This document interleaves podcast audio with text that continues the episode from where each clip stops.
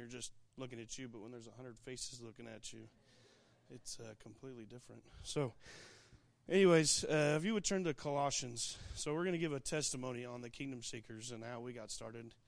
Um, which, of course, I could give you a easy two second answer and just say God and walk out, but. Uh, I'll give a little testimony on what God uses for. So, like he said, my name is Brady Barnes. Uh, my wife is Holly Barnes, who's not here today.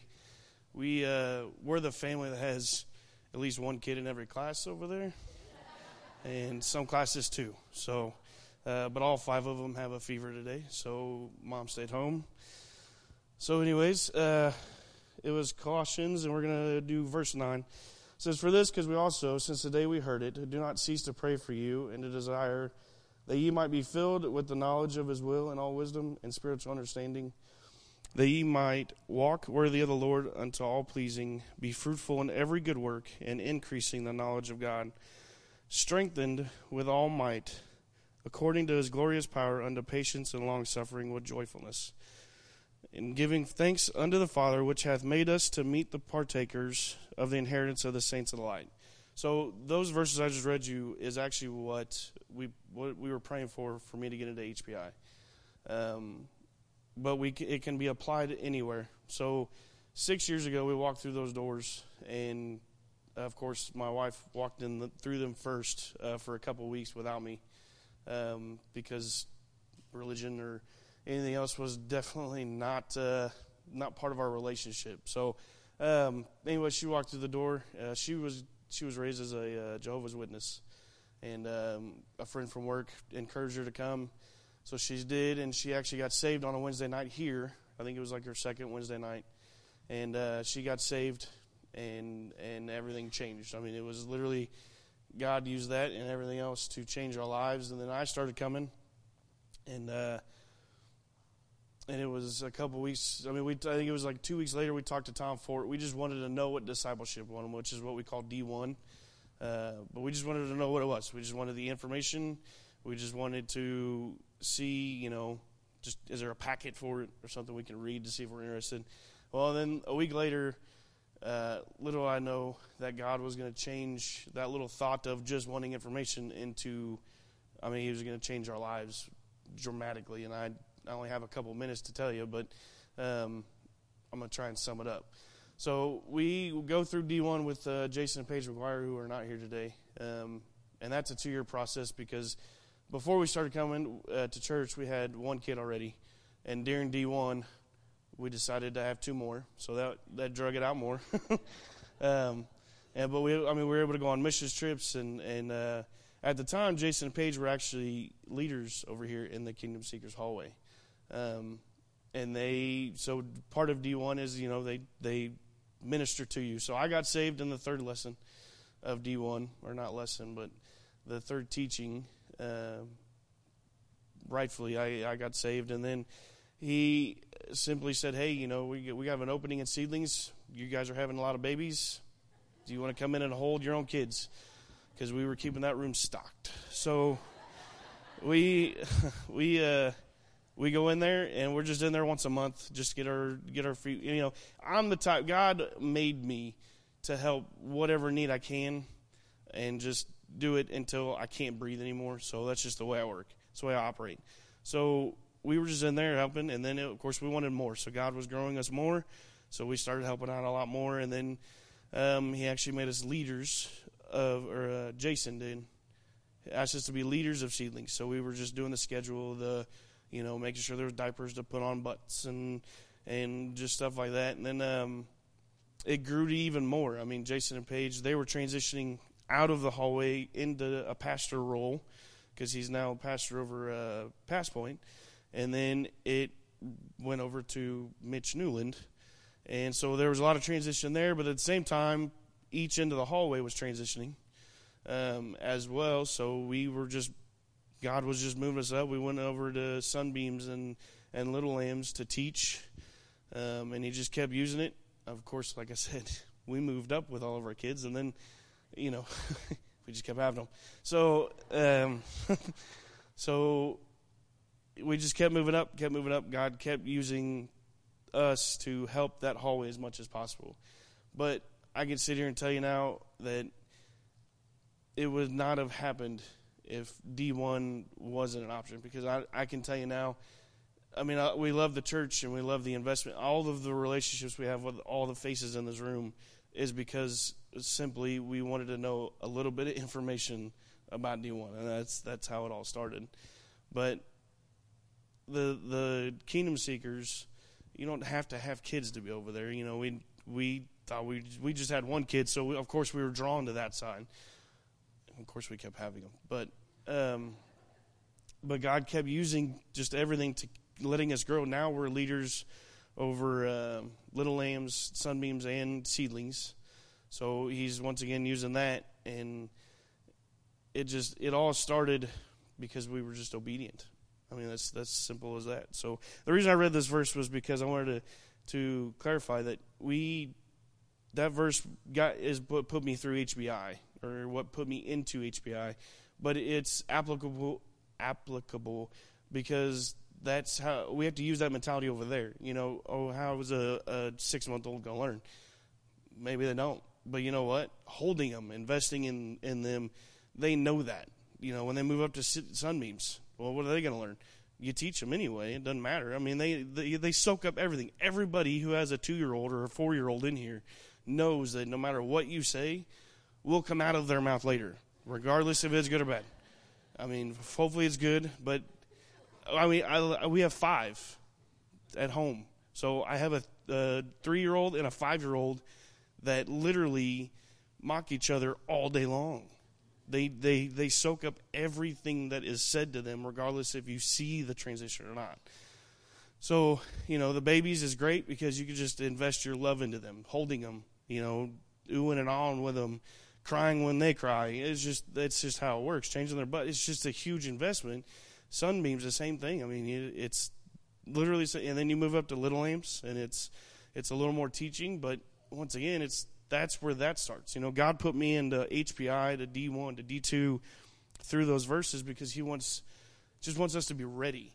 And the lambs are so important because I was chosen as an adult and it's really hard to learn all of this stuff. But if they're grown into it, then it's able or it's easier for them to just soak it in. They already they have the foundation that God has given them, and then He's using us to do it. So, just thought I'd throw that out there. I've gone long enough. I'll let uh, Chris go.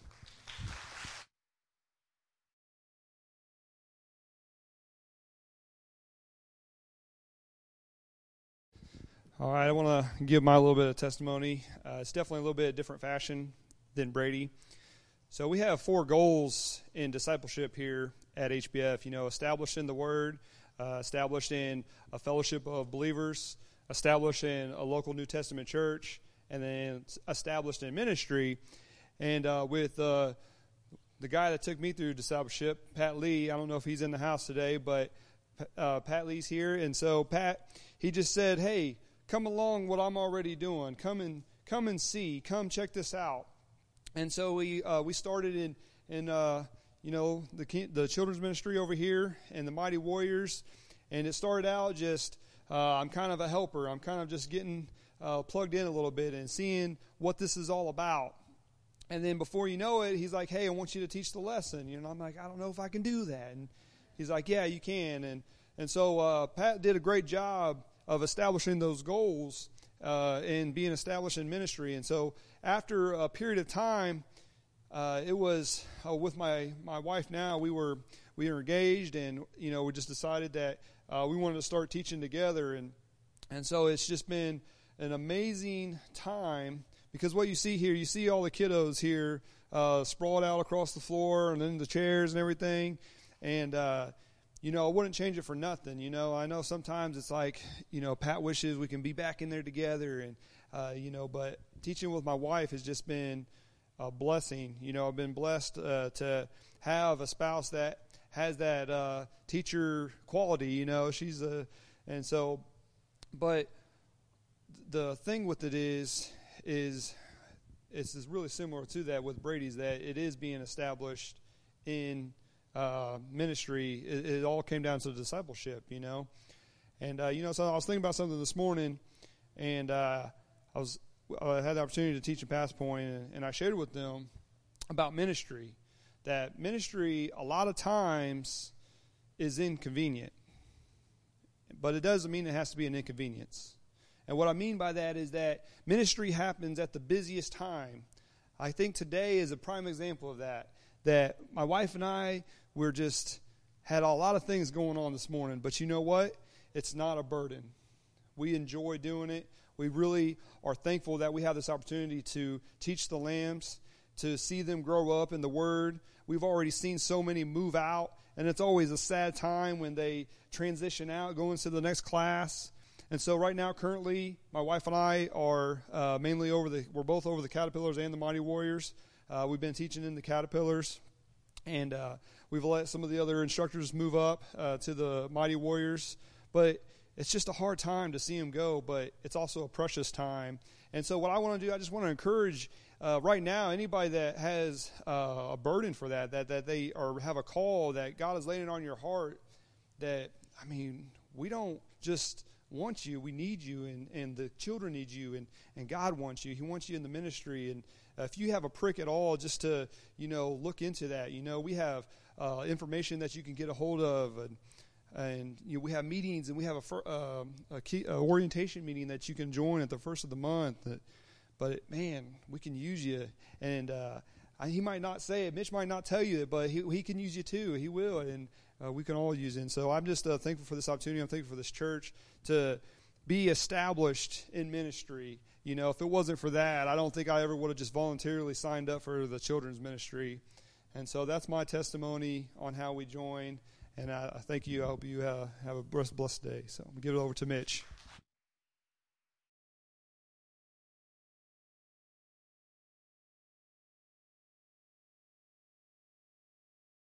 As you can see, that's Chris and Brady. Uh, like I said, they've been a huge blessing uh, to the Kingdom Seekers ministry for um, a few years now. I don't know where to put that. Um, and they've truly helped me a lot. Many of you know my wife and I have served in the Kingdom Seekers ministry now for uh, going on eight years, I think. And uh, a little bit of our testimony, and I, that says 30 minutes, and I'm glad Brian is our pastor here because I will go over, and you guys are used to that. So, um, so I just wanted to say, you know, we when we started in the children's ministry, we were early in uh, discipleship, and uh, it was funny. I still, and I'll be honest with you, we used to do uh, sunbeams, which is little toddlers, and uh, back then they, we still we had enough um, children and enough helpers to have uh, two teachers and two helpers for the teachers. So we had four adults in each room. We had like 18 to 25 kids. It was it was really good, and uh, but we dreaded it every week. We were like, oh man, like all these kids, it's going to be ridiculous. But as we surrendered over the years to God and His Word, He completely softened our hearts. And uh, bless you. And uh, completely changed our heart for the ministry and has developed us um, through that over the years. And um, I often think of it in the same sense. Some of you uh, may not know me, some of you do, um, but I did a few years in the military and I was a paratrooper. And oftentimes, as I'm sitting, uh, and my buddy's here too, and oftentimes I'm sitting on a C 130 and I'm just like, man, how in the world did I get here? Like, what did I do to get myself here? And now I sit, I've been leading the ministry for maybe four years. I'm not even sure because I don't look at the time because I'm in it for the long haul. I'm in it until the deadline hits and until God calls us home. That's what I'm, what I'm here for. So, um, I won't get too much more into my heart for the ministry because I learned at the men's conference that uh, I used to make fun of some of the pastors that got emotional, but I tend to get emotional now. So uh, I'll just get into some preaching if that's okay with you guys. So before I start, uh, I want to go ahead and pray and just uh, get our hearts right. Dear Lord God, we just uh, we just thank you um, for today. Uh, we thank you for the blessing that this day is, and uh, we just thank you for what you've done in all of our lives, and that you continue to do uh, in sanctifying us and uh, um, continuing to conform us to your image, uh, the image of your Son. And I just pray that we would just be obedient to hear what you have to say and to allow it to settle in our hearts, so that we can do your work and so that we can see lives trans- transformed um, all the way down to two and three year olds, Lord, who can uh, understand your word and who can apply it to their lives. And uh, Lord, we just thank you for today. I think I pray that you'd uh, just give me clarity of thought and clarity of speech as I just speak from your word. And I just pray that uh, you would just move uh, through me. And I just pray this all in Jesus' name. Amen. Okay, so I know what you guys are thinking. You know, all the children's ministry people are coming up. We got youth getting baptized. He's just going to sit here and talk about how we need people to work with the kids. Which, as Chris alluded, I'm not one to come up here and berate everyone like, oh, we need workers. Because it's funny how it seems in almost every church the children's ministry is always lacking help. And, but that's not my desire uh, to you know, play whack a mole with all of you guys and say, you need to work in the children's ministry. That's not why I'm here. That may be what my flesh wants, but that's not what I'm going, uh, going to do. So if I'm going to be sincere in preaching the Word of God, that means that there will be some reproof. And there'll also be some rebuking, but there also is some exhortation. 2 Timothy 4 2 says, Preach the word, be instant in season and out of season, reprove, rebuke, exhort with all long suffering and doctrine. So, my prayer is that whichever of those things needs to happen in each of your hearts today, that the Spirit would move and you would allow Him to. And my desire is that you all may be perfect and complete in Him. Colossians 1:28 says that whom we preach, warning every man and teaching every man in all wisdom, that we may present every man perfect in Christ Jesus. And then 2 Timothy 3 16 through 17 says, All scripture is given by inspiration of God and is profitable for doctrine, for reproof, for correction, for instruction in righteousness, that the man of God may be perfect, thoroughly furnished unto all good works. Now, I say all that so you don't shoot the messenger. So, because I'm going to step in some areas that you may not want me in, and specifically your homes. So, but I'm not going into your houses for bad, I intend it for good. Um, because it's our responsibility in the children's ministry to help you. We're not a daycare. We're not here to just watch your children while you get poured into every week. We, that is why we're here to give you an opportunity, but we're here to help you to train up your children in the way that they should go. And that's our heart's desire. But it's the responsibility of the parents to put in the work, and we're here to help you. Uh, there's a shirt, you guys, some of you may see me wear sometimes, It says 1 over 168, and that's uh, in reference to the company uh, D6 out of Deuteronomy 6. And that is how many hours the average child gets in a church out of the amount of hours that are in a week one hour out of 168. That's 167 hours that we need to be pouring into our own children. So, there's an enemy trying to destroy our homes, and it's my desire to help to see that that doesn't happen. We need our homes to stand the test of time and endure. So, some of you may be confused on why I'm talking about your house like this, but if we use scripture to define what the house means, you hopefully will understand better. For, um, for this, we use one of the rules of Bible study, which is the law first mention. And what the law of first mention does is it helps set the context for that word and the way it's used throughout Scripture. So the first mention of house is in Genesis 7 1. And the Lord said unto Noah, Come thou and all thy house into the ark. For thee have I seen righteous before me in this generation.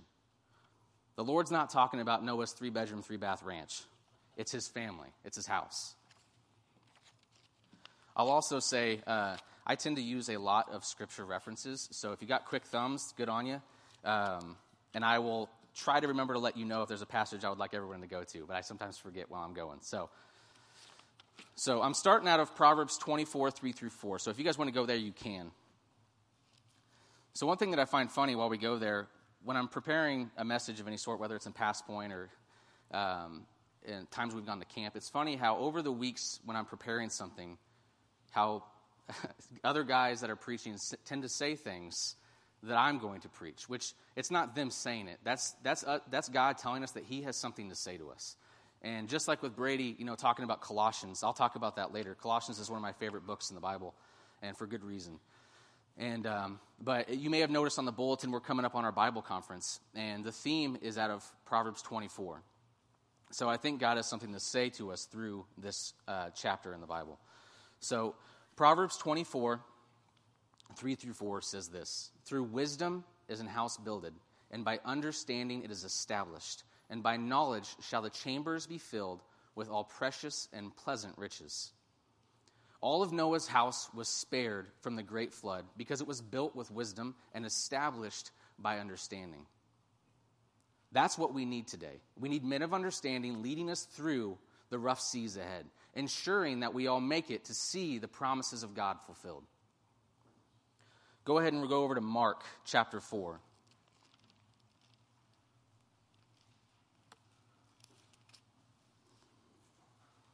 Verses 37. Verse 37 is where we'll start.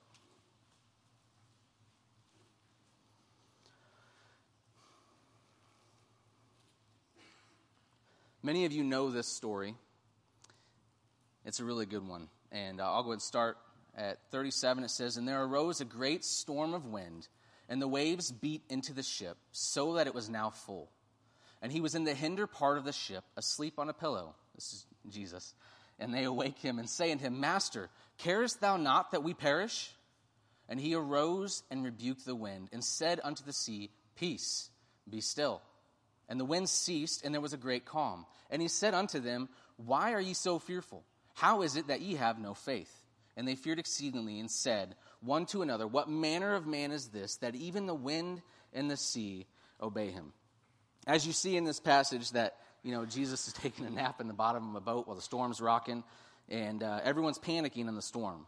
Why is, why is it that he was the one who was sleeping? Because he had understanding. He had the understanding of what was going on, and he had hoped that they had that as well. Our children are like the men on that ship. They lack understanding, and they're tossed to and fro in their emotions by every wind of doctrine. You see in Jeremiah 4:22, uh, this is speaking of Israel. It says, my pe- "For my people is foolish; they have not known me. They're sottish children." I think that's how you pronounce that, which I think it just means foolish from what I found. And they have none understanding. They are wise to do evil, but to do good they have no knowledge. And then Ephesians 4:14 says that we henceforth be no more children, tossed to and fro and carried about with every wind of doctrine by the sleight of men and cunning craftiness whereby they lie in wait to deceive. And then finally, Proverbs 7 7. It says, And beheld among the simple ones, I discerned among the youths a young man void of understanding. You know, we often get upset with children when they do something wrong. But if they lack understanding of what they're doing, can we really blame them? I see this in our culture with the younger generations and the older generations. Uh, as I came out of the military, I, am I'm a millennial uh, by, I guess, age, but not by personality, apparently. Um, and that's the grace of God. So, but oftentimes when I would be around men at work that were older, they're constantly complaining about, oh, the millennials, oh, all these kids, they don't know anything. And I would always look at them and say, who taught them? It's us. Whoever is teaching the children is responsible for how they turn out. Uh, and the funny thing is, those adults act like children just as much as the children do. I was listening to a podcast the other day, and it was an interview with a World War, World War II vet. And I couldn't find it. I went back, tried to figure out where I watched it at, and I couldn't find it. But um, I loved what this guy said. He's probably pushing 100 years old. And they said, How does it make you feel when they talk about you guys as the greatest generation? And he looked at the interviewer and he said, We're not the greatest generation. Our parents were because they raised us. You have 14 and 15 year olds going to war, and we have 30 year olds living at home. 1 Corinthians 14 20 says, Brethren, be not children in understanding. Howbeit in, in malice be ye children, but in understanding be men. 1 Corinthians 3 1 through 2 says, And I, brethren, could not speak unto you as unto spiritual, but as unto carnal, even as unto babes in Christ. I have fed you with milk and not with meat, for hitherto ye were not able to bear it. Neither yet now are ye able. So, this is uh, Paul speaking to the Corinthian church. They were a bunch of children. He had done everything he could to pour into them for years, and yet they were still children. They still lacked understanding. Because there is a part as you get older where you cannot continue to blame everyone else. There's a time when you have to grow in understanding yourself. But for those that are little, it's our job to develop that with them and to help them. So, is that you today? Tossed to and fro?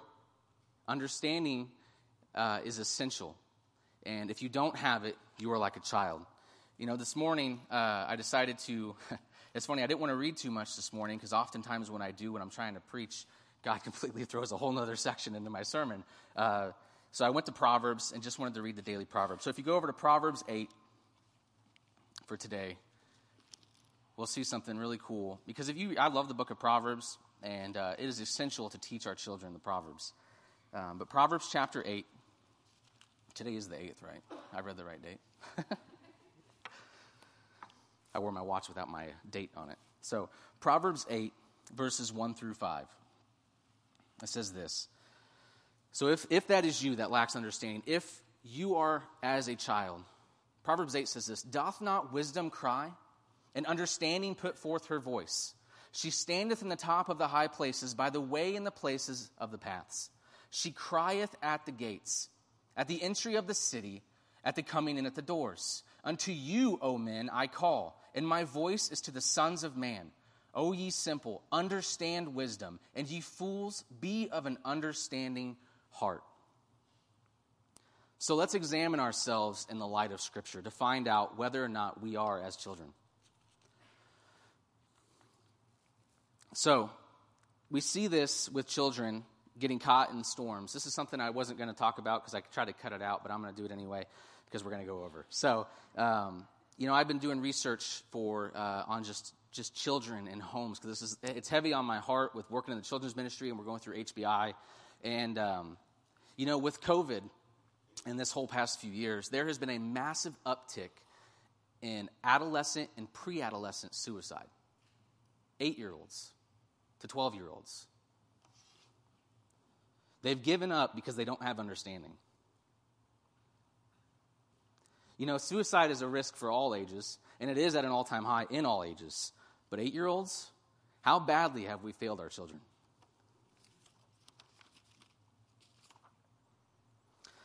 But first, I must say this. Proverbs 21:30 says there is no wisdom nor understanding nor counsel against the Lord. There is no understanding other than what is given by God. And for that to be possible, you must know him, and the only way to know him is to know his son. 1 John 2:23 says whosoever denieth the son the same hath not the father but he that acknowledgeth the son hath the father also. You may think you know the gospel, you know the right answers, but have you known Christ personally and understood what he did for you?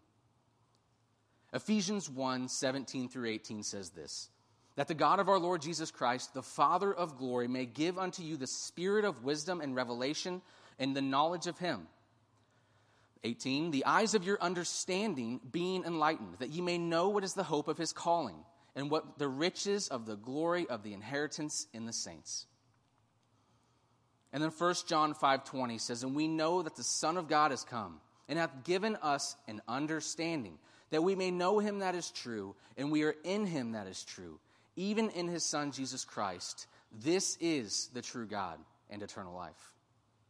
If he's speaking into your heart, let him. Do not shut him out. He desires to know you and for you to know him. That is why he came here in the form of a man to live the life that you couldn't and to die the death that you deserve. Psalms 14, 2 through 3 says, The Lord looked down from heaven upon the children of men to see if there were any that did understand and seek God. They are all gone aside, they are altogether become filthy. There is none that doeth good, no, not one.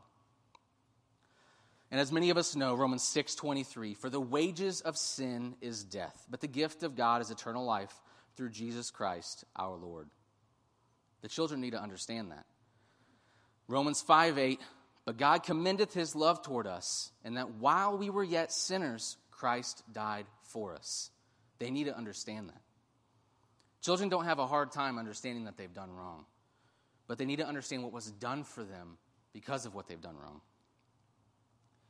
Then he conquered death, proving that he could do and give what he promised eternal life.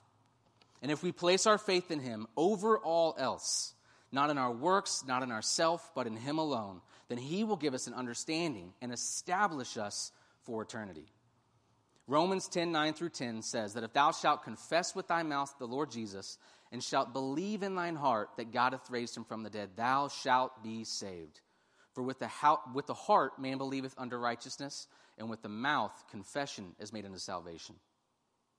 If you haven't done that, then when the storms come, and they will come, you will not endure. So, if that is something that you need to do today, settle it today. Okay, so now on to you here that have trusted Christ. Just because you've done that does not mean that you automatically have all understanding forever.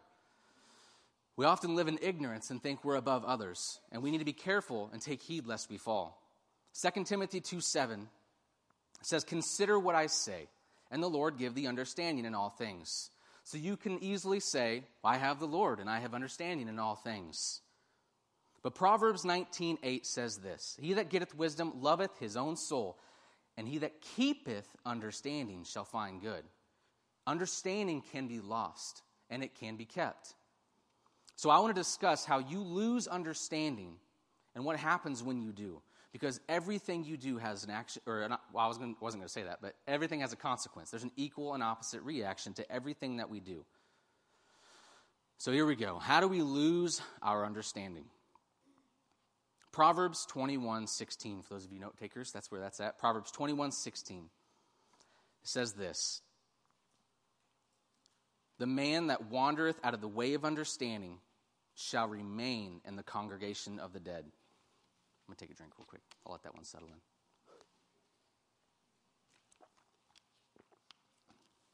So, the first way we can lose understanding is by wandering. Wandering implies that you have no direction. You aren't going anywhere. I believe many Christians today are in this state, remaining in the congregation of the dead. But hey, it keeps them safe from persecution and affliction.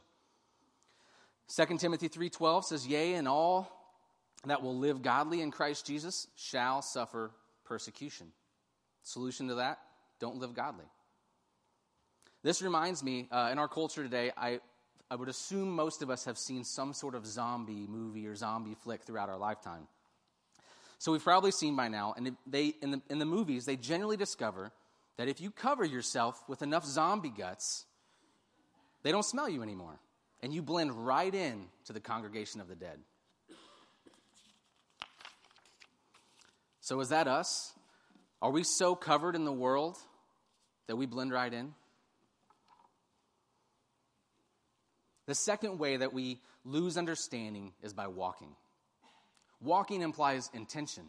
You are going somewhere, you have direction. Ephesians 4 17 through 18 says this This I say, therefore, and testify in the Lord, that ye henceforth walk not as other Gentiles walk, in the vanity of their mind, having the understanding. Cool thing here is, this is why it's so important to understand and pay attention to every word in Scripture. Because I used to recite this verse in my head and it would say, having their understanding darkened. That's what I always, when I would remember it, that's what I thought it said. Until I was prepping this sermon, and it says, having the understanding darkened. Because understanding comes from God. It's His understanding, it's the understanding. Being alienated from the life of God through the ignorance that is in them because of the blindness of their heart. Our life is often referred to as a walk, or when we get saved, we often refer to it as our walk with Christ. And as believers in Christ, there's a particular way we should walk directionally and in our gait, which, if you don't know what that is, it's like how you walk. And the funny thing is, if you uh, research human behavior, everyone has a specific, unique gait. That's how that uh, intelligence agencies can find people just by how they move and how they walk. And that's how we should be. We should be easily identified by how we walk. I look at it this way you can either walk towards the first Adam, we all know who he is, and that's regression, or toward the last Adam, which is Jesus Christ, and that's progression. And if you choose neither, and uh, I, I, used to think of it in the sense of, you know, you're either walking one way or the other. You're, you're choosing one. But after preparing this message, I've realized that if you don't choose either, you're wandering. You're lukewarm. You're right in the middle, like a good Laodicean just where you should be. Not where you should be, but where you are. All right, so what does this lead to? Let's look at some evidence of wandering and walking. So, what's it look like when we do this? We see the evidence of walking and wandering and the consequences through three different men in Scripture. The first one, you probably guessed it, it's Lot. But not just Lot, just Lot, because he was just. 2 Peter 2 7 says, And delivered just Lot, vexed with the filthy conversation of the wicked. Lot was conformed to the world. He pitched, pitched his tent towards Sodom, and their filthy lives vexed him. Genesis 19:8 says, "Behold, now I have two daughters, which have not known man. Let me, I pray you, bring them out unto you, and do ye to them as is good in your eyes. Only unto these men do nothing, for therefore came they under the shadow of my roof." For those of you who don't know that story, the story of Lot is uh, I know for my wife, it is one of her least favorite stories because she just she has a hard time understanding how he can be called just. But the angels come in to let Lot know that judgment is coming on Sodom. And all of the men are so reprobate and so wicked that they're chasing these men down uh, to do awful things with them. So Lot offers up his daughters instead of them, not understanding that angels can take care of themselves which they later do in the passage, as you see, blinding the men. And he says, For therefore came they under the shadow of my roof, of his house. What about his daughters? He was willing to put his daughters out to the men in the streets. The fact a father could do that is unfathomable. He was so conformed to the world that no one believed his report of judgment.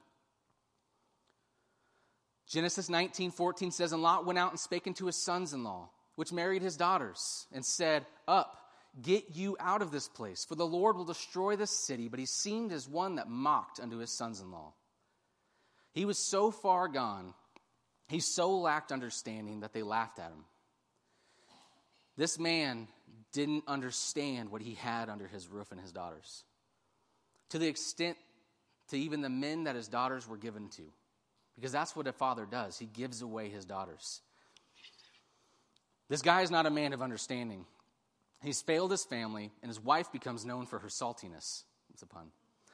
And his daughters, well, they're vexed and void of any understanding as well.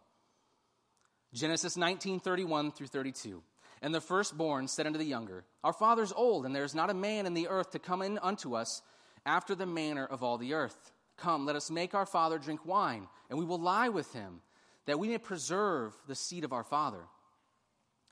You know, oftentimes that would give such disgust to even think of a passage like that. But look at today. Is it so unlike what we see? They were so far from understanding, not knowing that the God that Lot supposedly was serving could preserve them for eternity. You could see that through Abraham their own uncle, right? I think that's right.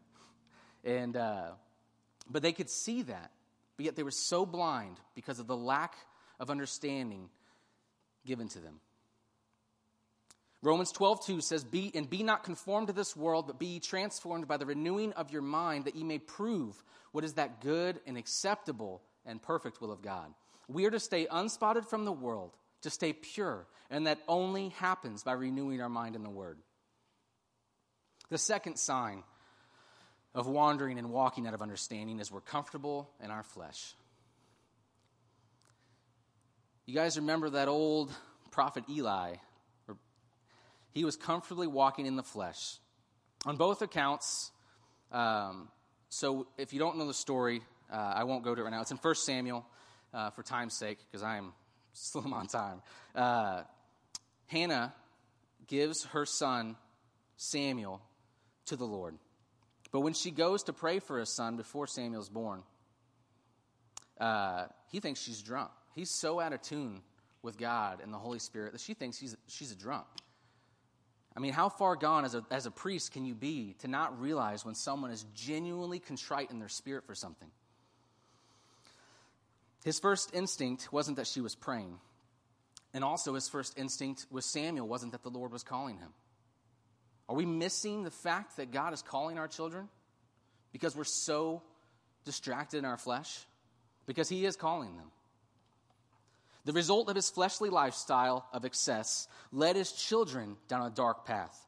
1 Samuel 2:16 says if any man said unto him let them not fail to burn the fat presently and then take as much as thy soul desireth then he would answer him nay but thou shalt give it to me now and if not, I will take it by force. That was his sons talking to the people bringing their sacrifices.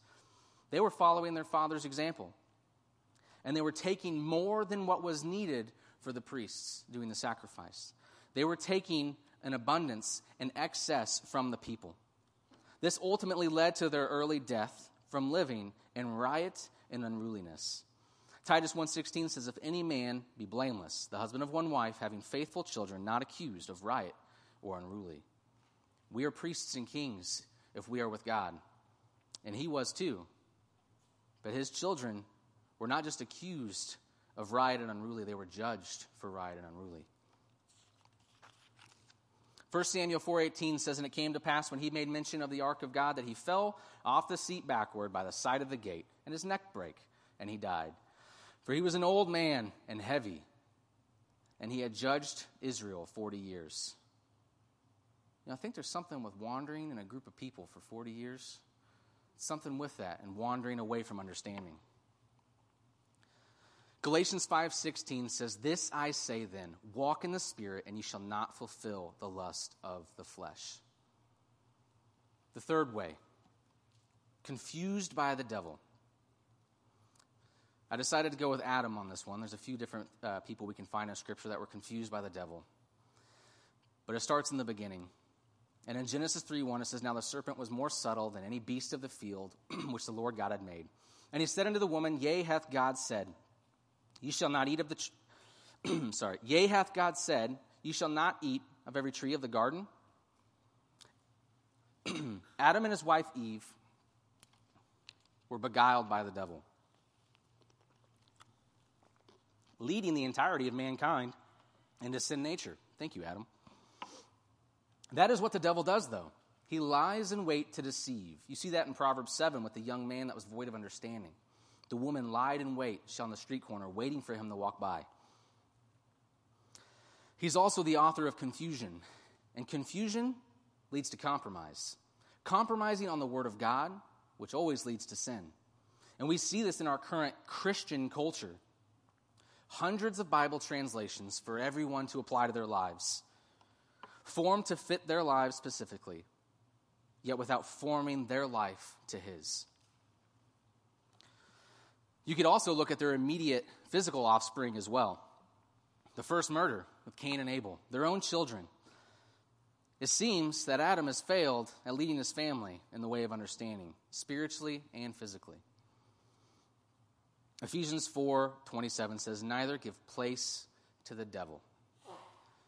If we are not diligent to walk in the Spirit and to be watchful and to actually do our job leading our homes, then we will give place to the devil. We have welcomed the enemy into our homes. There are many ways that we can do that, and I won't get into them all now.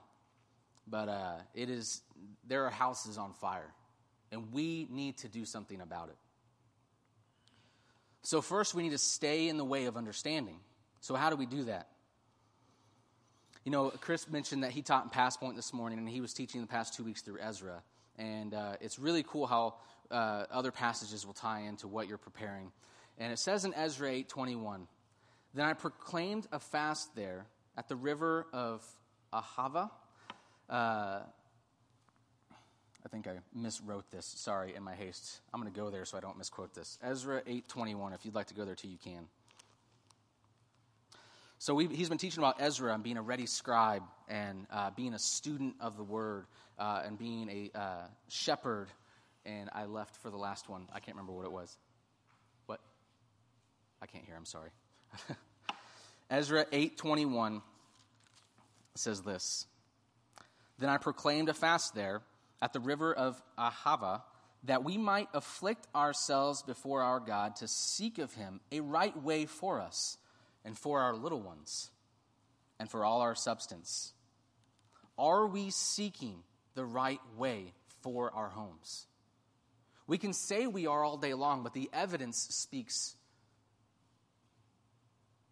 Our culture speaks. Our neighborhoods speak. So, the first way that we can stay in the way of understanding is to be in God's will. 1 John 2:17 says this, "And the world passeth away and the lust thereof, but he that doeth the will of God abideth forever." He's established. I'll keep these ones short for time's sake. The second way is to study God's word. being a discipleship church, we all probably know 2 Timothy 2:15 by heart. But study to show thyself approved, a workman that needeth not to be ashamed, rightly dividing the word of truth. And my second passage here is actually the, the passage of Scripture that God used to specifically call me to go to HBI. See, the way that we do these things is by surrendering to God's will. And He wants us to be saved, and He also wants us who are saved to be sanctified. And that happens through discipleship. It's an investment of the Word of God in others, in children, in adults that need it. And that is how God has ordained that to work. And you know, we need to take advantage of the opportunities that we have. These men that we have right now, we are blessed with teachers of God's word. I mean, but these men, they won't be here forever. If the Lord tarries, who's going to replace them? Proverbs 15 28 says, The heart of the righteous studieth to answer, but the mouth of the wicked poureth out evil things. That was the verse that God used when I was praying about if I should go to HBI. Uh, and if that's what he had for me. I was reading that proverb, and I could get into the, the rest of that story. It was I went to a wrong cross reference, and uh, it actually con- concreted that decision.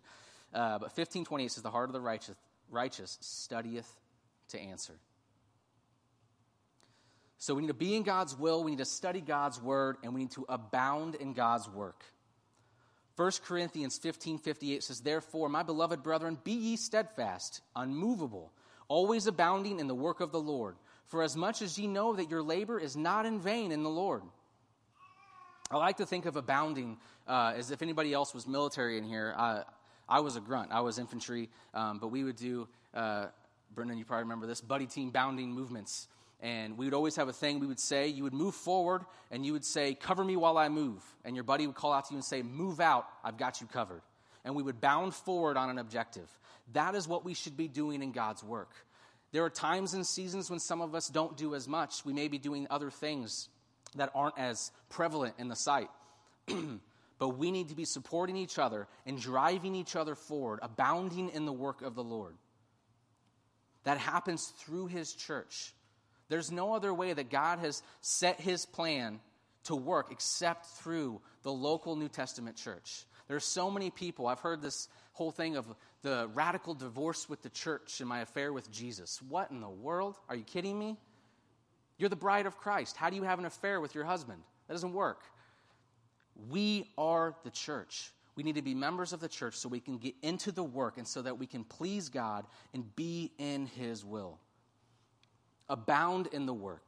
Study God's word so we can be in His will. If we do these things, we may one day hear Him say, Come now, and all thy house, into the place I have prepared for you. That was a mix of two verses, so I didn't quote it, but uh, that's what he said to Noah. He said, Come thine all thy house. And then he also has said, when Jesus left, he says, I've gone to prepare a place for you. Will our homes be there? Will our house be there? Will our children be with us? Now, there's no guarantee what our children would do. We see that uh, many times in Scripture. We cannot guarantee someone's decision but we can provide them every opportunity to understand what they need to do. Now, I want to speak to one more thing. That was a really good place to lay, land the plane, and I'm five minutes over, but I have something else I want to hit on. I often hear Christians saying things like, you know, come, Lord Jesus. I can't wait for the trumpet to sound. They're longing for the catching away of the church. Now, don't hear me wrong. I get where they're coming from. But let's not be so selfish because that day may mean joy for us, but it means wrath for so many others. I think we could change our perspective a little of the rapture, and it would help serve as a reminder. I listened to this podcast the other day, uh, and it was discussing the power of deadlines and using that for um, pr- productivity in your life to get things done. It was interesting because they discussed how, the, how that term had originated, which they said they believe was during the Civil War. And it was a line that, when crossed by anyone, you were killed on sight. You cross the line, you're dead. It was later adopted for newspaper companies and the corporate world and all of that. But maybe we can look at the rapture as a deadline. Because once it comes, judgment falls. Not only on non believers and Jews, but on Christians as well. We will stand at the judgment seat of Christ, and some will suffer loss. 1 Corinthians 3 9 through 15 says this For we are laborers together with God. Ye are God's husbandry, ye are God's building. According to the grace of God which is given unto me as a wise master builder, I have laid the foundation, and another buildeth thereon. But let every man take heed how he buildeth thereupon. For other foundation can no man lay than that is laid, which is Jesus Christ. Now, if any man build upon this foundation gold, silver, precious stones, wood, hay, stubble, every man's work shall be made manifest. For the day shall declare it, because it shall be revealed by fire, and the fire shall try every man's work, of what sort it is. If any man's work abide, which he hath built thereupon, he shall receive a reward.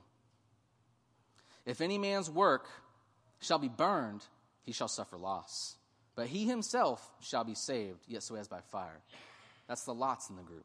Saved, but so as by fire. We may come to see that we are not only deceived by the great deceiver, but we are deceiving ourselves. 2 Corinthians 13 5 says, Examine yourselves whether ye be in the faith. Prove your own selves. Know ye not your own selves how that Jesus Christ is in ye, in you, except ye be reprobates? We need to examine ourselves and make sure that we are in the way of understanding. Because we will lead no one anywhere if we don't have it ourselves. I'll end on this note. One of my favorite passages, passages in, of Scripture, and this is what I mentioned of Brady talking about this. It's Colossians 1 9 through 14. Let's go ahead and go there again.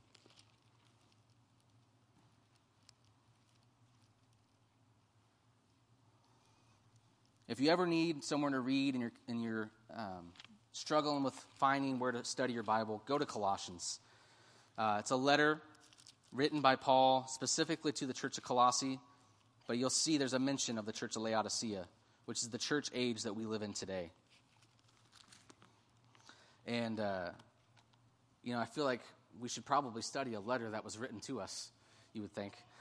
Now, all the Bible is um, for us, not each passage is specifically to us, um, but Colossians is a, is a really good one to study.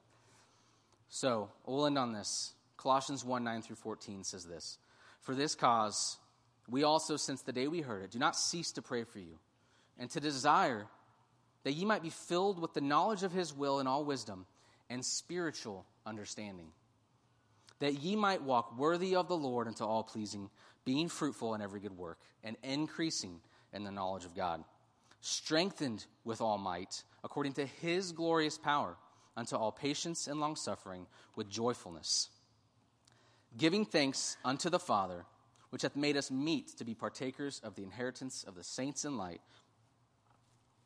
who hath delivered us from the power of darkness, and hath translated us into the kingdom of his dear Son, in whom we have redemption through his blood, even the forgiveness of sins he hath delivered us. Yet so many times we deliver ourselves and our homes back into bondage. Let's be free today. We're still in a free country, and our souls have been set free if we've trusted Christ.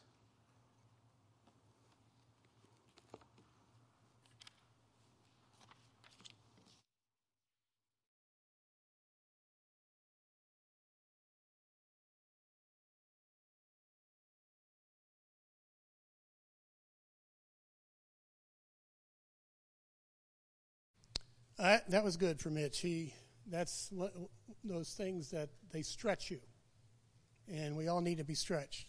So every head bowed, every eye closed. Mitch touched on a, a lot of stuff here, and uh, two things I want to at least talk about. First of all, he talked about uh, two paths. And the question is very, very simple. Those of you in here, have you chosen the right path? Um, if there's anyone in here who's not too sure of that, there's anyone in here that's got questions in your minds, I'm a strong believer in the Holy Spirit of God working in the hearts of men and women. If you are not sure about your relationship with Jesus Christ, make that a certainty today. We've got a couple of folks down here in the front, Bob and Carrie, who would be more than happy to show you what the Word of God has to say about having a personal relationship with Jesus Christ That's where it must start. You must have a personal relationship with Jesus Christ. If you're not sure of that, today would be a good day to get that question answered. He also talked about us who do know Jesus. Um, very challenging. Um, what are you doing with your new life in Christ? What are you doing with that wonderful gift of everlasting life? He mentioned getting involved in service, in ministry. That's one of the ways to use that gift of eternal life. Are you using that gift to its full potential? If you're not sure about that, I'm sure Bob and Carrie has plenty to show you in the Word of God concerning that. The point being is this, folks if there is a decision that be, needs to be made in any of our hearts, now is the time to make that decision. Now is the time to make that decision. And that's as far as I'm going to take it because, really, bottom line, it's between you and the Lord. Amen? All right, so I'm going to have a word of prayer. Uh, is there anyone? Okay, if not, I'm going to have go ahead and have a word of prayer, and then Luke is going to come up and close out the service. Father in heaven, um, I am grateful, Lord God, for um, what you've placed on Mitch's heart, um, how it uh, stretched this man, but yet he, he bore his heart to us. He read some very powerful scriptures, uh, scriptures that we often read right on through and don't even think about. But I pray, Father in heaven, that uh, by your blessed Spirit that dwells within us, that you would make these scriptures alive to us. And if there's anyone in here that does not know Jesus Christ as their personal Lord and Savior, I pray, Lord God, that you would impress that individual, that they would seek someone out and have them show them how they can know Christ. And for those of us who know you and love you, I pray, Father, that we would indeed sanctify ourselves unto you and that we would serve you and show our love toward you in that service. We thank you and praise you in Christ's name. Amen. Okay, Luke.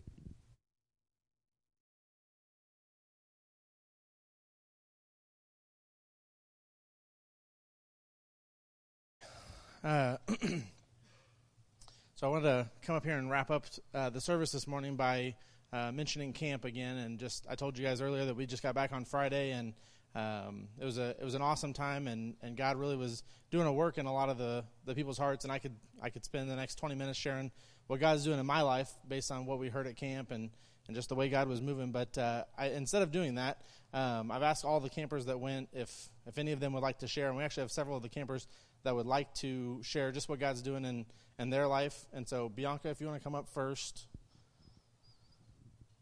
Bianca's going to share, I don't know what, but whatever God's doing in her life uh, through camp. So. Hi, so um, my name is Bianca. I would assume most of you know me. Some of you probably don't. Um, so, first, my favorite part of camp was honestly when my friend came up to me the last night and she she had been crying uh, and she said, Bianca, I finally accepted Jesus in my heart. She just, she just hugged me, and it was amazing. I'm not going to mention her by name because she doesn't want to be embarrassed. Um, but I think Wednesday night, uh, when Stephen was preaching, that was the guy that was preaching every night and morning. Uh, it was amazing.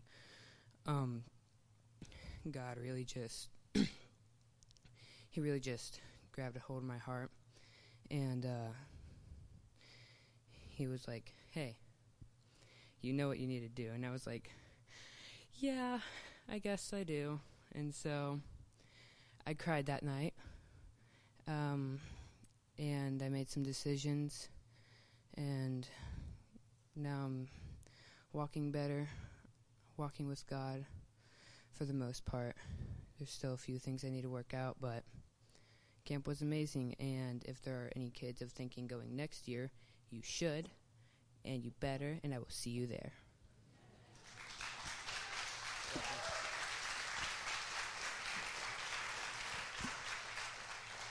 All right, so next we've got Sam Hedges. Come on up. He's got a cheering section.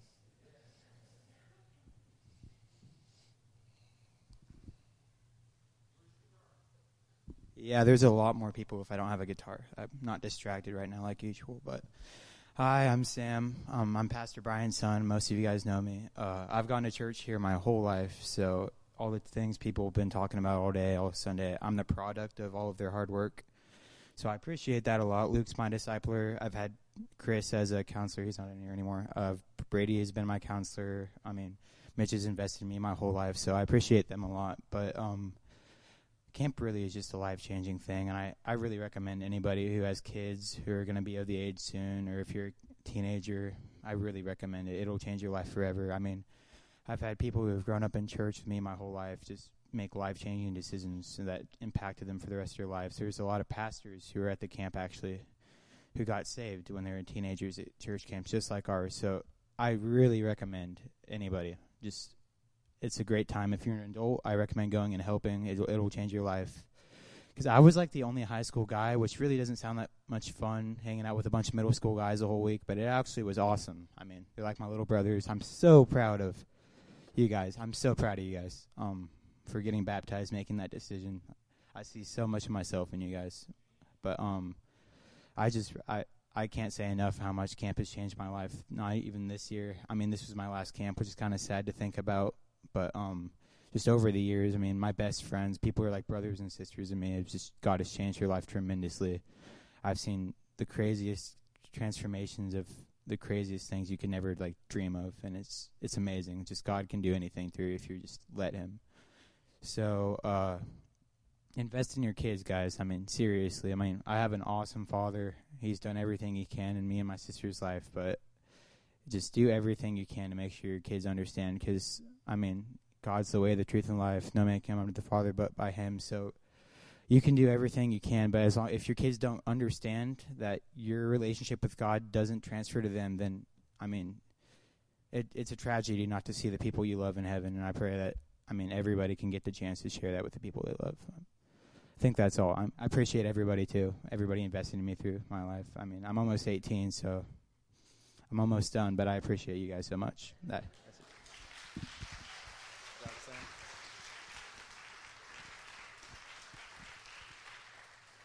He's almost 18 and he's almost done, he says. Oh man. Okay. we have we have two more. Claire, you want to come on up here? So this is Claire Morrow and I'm guessing she's a little bit nervous, but she's going to be great.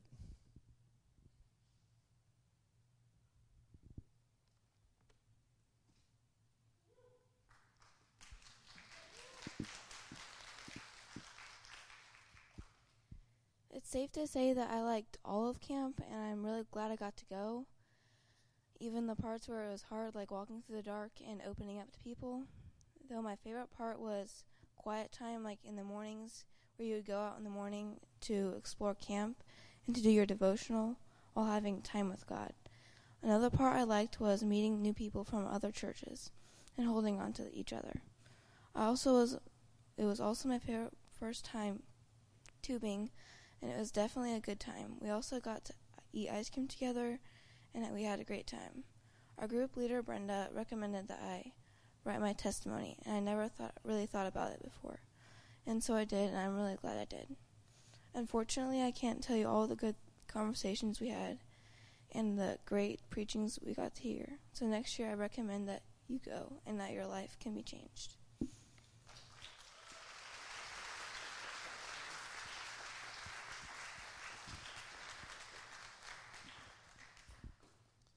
So we actually had a lot of campers that was their very first time. It was Claire's first time to go to camp with us, and uh, we I think probably half or maybe a little more than half of our campers had not been to camp with us before. So uh, it was really good to just you know get away and spend some time with those guys. Uh, and then lastly, Otis, Otis Spring.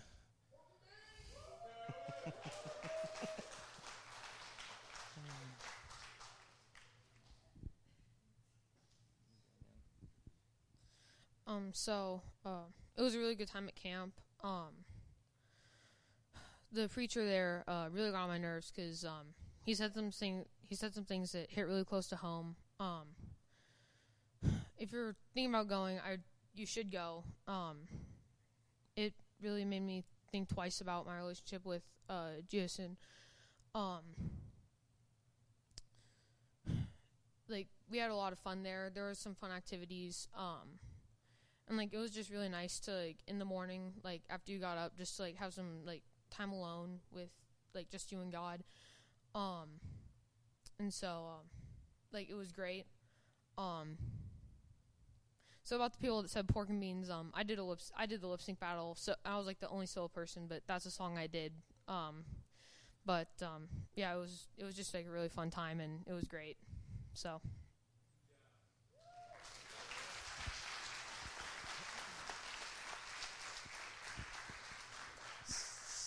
So we let we did a lip sync battle. Uh, I think it was the last night, and so any of the kids or, the campers or the adults could sign up for it.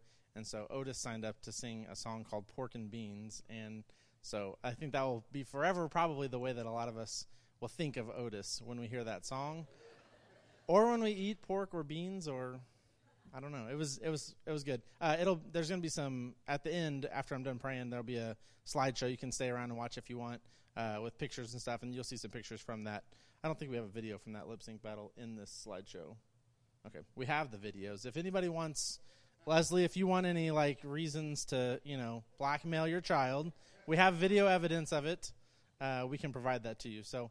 Um, anyways, it was a great week at camp, and so um, I, the last thing I want to do, I almost forgot.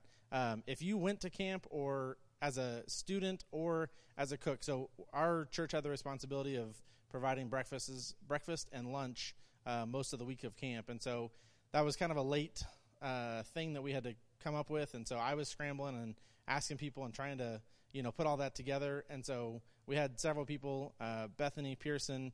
Uh, you guys know Doug and Bethany have been in town for the last few months, and Bethany came to me like the week before camp and was like, you know, I want to come and I want to help, and she was amazing in the kitchen. We had other kitchen helpers that came down for a day or half a day or whatever, and and so, anyways, if you went to camp as an adult or as a student, if you just stand up, and I want to recognize you guys and let everyone see who went and participated.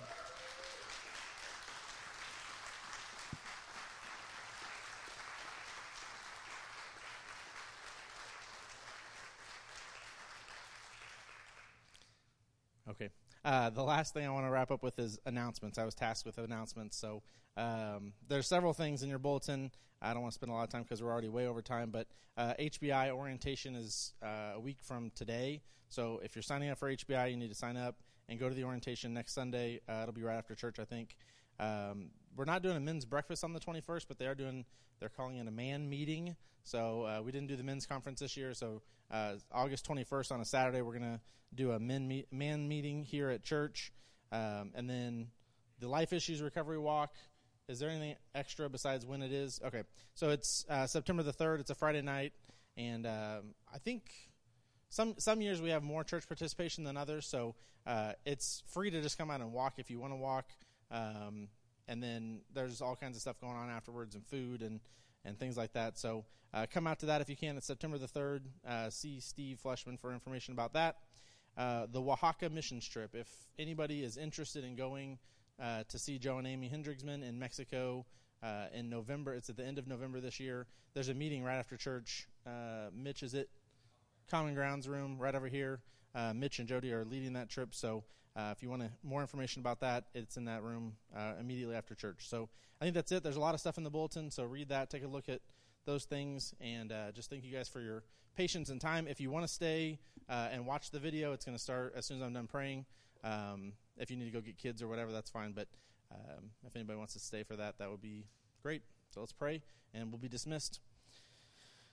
Dear Heavenly Father, God, I just come to you this morning just thanking you for uh, just everything that's uh, gone on today. God, I thank you for uh, just this week we had at camp and for the decisions that were made and for the baptisms that happened and for um, for all the ones that got up and shared, God, just about what you're doing in their life. And um, God, we, we challenge them to, to go public with their uh, walk with you, God. And, and uh, this was a an intimidating step for a lot of them to get up here and, and talk and share. And God, I just thank you for that. Thank you for their willingness to do that. I pray that uh, all of us would be bold, God, in, in our daily lives and just look for opportunities to be public about our relationship with you and uh, that we wouldn't fear what others think about us, God, but we would instead uh, love the people that we're sharing with more than we're uh, afraid to share with them, God, and recognize that um, that there is only one way to to heaven, and that's that's through your Son Jesus Christ. And um, how will they know except we tell them, God? So I just pray for uh, just boldness and courage for all of us as we go forth this week. That we would just be looking for opportunities to uh, to be public about our relationship with you, and uh, just ask your blessing on the rest of this day in Jesus' name. Amen.